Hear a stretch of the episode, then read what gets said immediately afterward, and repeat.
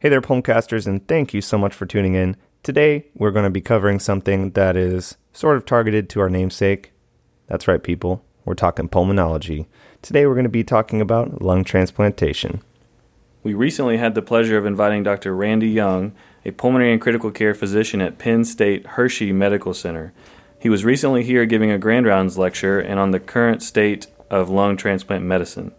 It was a great talk. If you haven't listened to it already, pause the show and check out our YouTube page or the link in the show notes. So, this show is going to be a two parter. For the first part, which is what you're listening to now, we're going to have a brief overview of lung transplantation core content, really a summary of Dr. Young's talk. And the second part is going to be an interview with Dr. Young and another, another one of our physicians, Dr. Amy Case. So, stay tuned for that in the future. Without further ado, So, the first human lung transplant was performed in 1963. The recipient survived a whopping 18 days. Similar failure rates ensued over the next two decades until the 1980s, with the advent of cyclosporin and advanced surgical techniques. As of 2009, about 3,000 lung transplants are performed each year worldwide. Wow. Well, all right. Well, let's talk logistics. There are really three major lung transplant procedures single, bilateral, and heart lung. I suppose the question is which patients are receiving these various procedures? For single lung transplants, the major players are patients with end stage COPD or emphysema, IPF, and sarcoidosis. So, for bilateral lung transplants, we're really looking at things like cystic fibrosis, bronchiectasis, and pulmonary hypertension. But interestingly, we're seeing less and less transplants for pulmonary hypertension. John, why is that? Because new pulmonary vasodilator strategies are becoming more widely available and are changing the game in terms of survival. Because really, remember that the primary problem in these patients is that they enter the RV spiral of death, which is really a poetic disease process. Shout out to Oren Friedman, and the link to his talk from EMCrit is in our show notes. Which brings us to our last cohort, the heart and lung transplant, which are most commonly either PH patients with RV failure or patients with some congenital defect leading to cardiopulmonary failure. The bottom line is that patients qualify for transplant when they have some sort of end stage lung disease with a functional debility despite maximum and aggressive medical therapy. As a caveat, some centers are starting to push the limitation of who can and who cannot receive a transplant. Some of these indications are arguably outdated in the era of extracorporeal membranous oxygenation, or ECMO. Truth. You know, I really think that in the next few decades, we're going to start to see a lot more patients qualify for lung transplantation who would have otherwise been determined to be a patient who's going to have a poor functional outcome. So let's talk contraindications. What would prevent a patient from getting a lung transplant? So, in terms of absolute contraindications, we sort of care about three things. And I say sort of intentionally. So, malignancy, infection, and organ dysfunction, things that aren't expected to be amenable to treatment in the future. Things like metastatic disease, HIV AIDS, and end stage liver disease. But really, we're starting to see a lot of centers push the limitations of these absolute contraindications. HAART therapy, for example, has been a huge game changer in patients with concomitant HIV AIDS and advanced lung disease. There are other relative contraindications like age, poor functional status, obesity that should also be taken into consideration, but don't necessarily disqualify a patient from receiving a pair of lungs. But remember that organ transplantation is not just a benign, kind of one and done kind of process. It requires a long term commitment with significant financial and social support. This means that social issues like substance abuse or a poor social system at home could theoretically disqualify a patient from being a transplant candidate. What about organ allocation? Once we determine the need for transplant, how do these patients get them?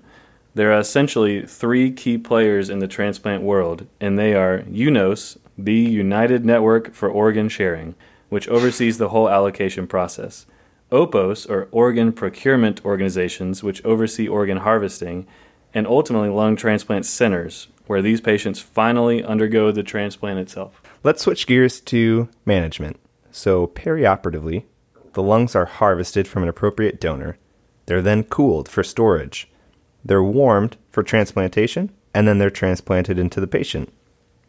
There is a clinical trial underway testing something called ex vivo lung perfusion, where the lungs are actually connected to a circuit, ventilated, and perfused for a duration of time prior to transplantation. Theoretically, this is going to help us remove some extravascular lung water and wash out inflammatory cytokines that were deposited into the lungs from the deceased patient. Really extravascular lung water? I think Steve Urkel over here is trying to say pulmonary edema. All right, fair enough. Moving on. So, immunosuppressive therapy. Super important because, unlike the liver and kidney transplant population, the lungs are very tolerance resistant. This means that they are pretty prone to rejection. Immunosuppression has to be continued indefinitely after transplant.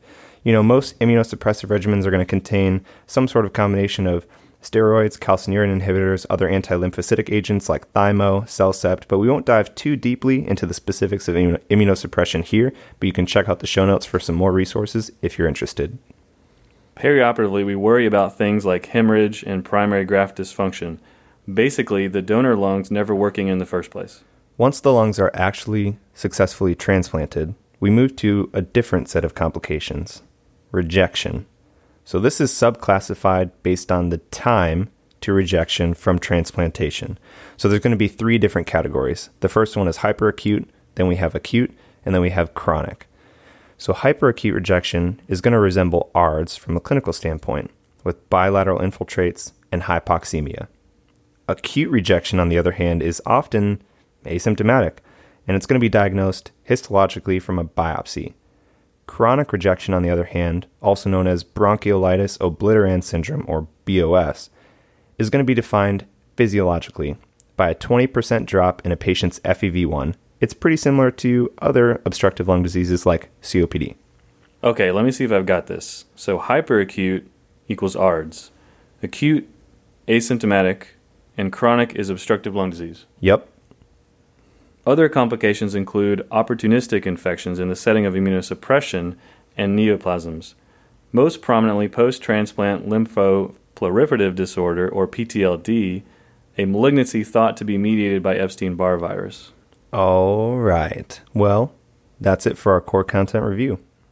Remember our key points. Number one, transplant candidacy. It currently requires end stage lung disease, despite maximum treatment with no medical or social barriers to long term post transplant management. But these things are changing with the advent of ECMO and some daring transplant centers. Transplant is coordinated by UNOS, OPOS, and transplant centers. And the lungs are tolerance resistant, so we really have to focus on aggressive and long term immunosuppression. The most common complications include primary graft dysfunction, rejection, infection, and finally malignancy. Well, thanks so much, y'all, for tuning in. And if you haven't already, please, please, please head to our show notes. Listen to the talk from Dr. Young himself at pulmcast.com. At some point in the future, stay tuned for that interview with Dr. Young and Dr. Amy Case about frontiers in lung transplantation in more detail. And until then, keep breathing, keep streaming, and keep reading. All right. UNOS, UNOS, UNOS, UNOS. You know. UNOS. Like you know. this, this is going to go in the outtakes of this episode. please, please, please put it. But you can put a couple. Not All right. UNOS. UNOS, the United Organ for Organ Sharing. UNOS, right? UNOS? You, Not Unos. All right. That's a card game. I'm mad at you for putting this in my part of the script. All right, I'm getting it right right now. There are essentially three plique. All right, I'm getting it. Hang on. Unos, right? Unos. Unos. Here, let me make a little space for you. Put Unos with a U. Y O U. All right, you're just gonna have to splice it in. Yeah, no, it's fine.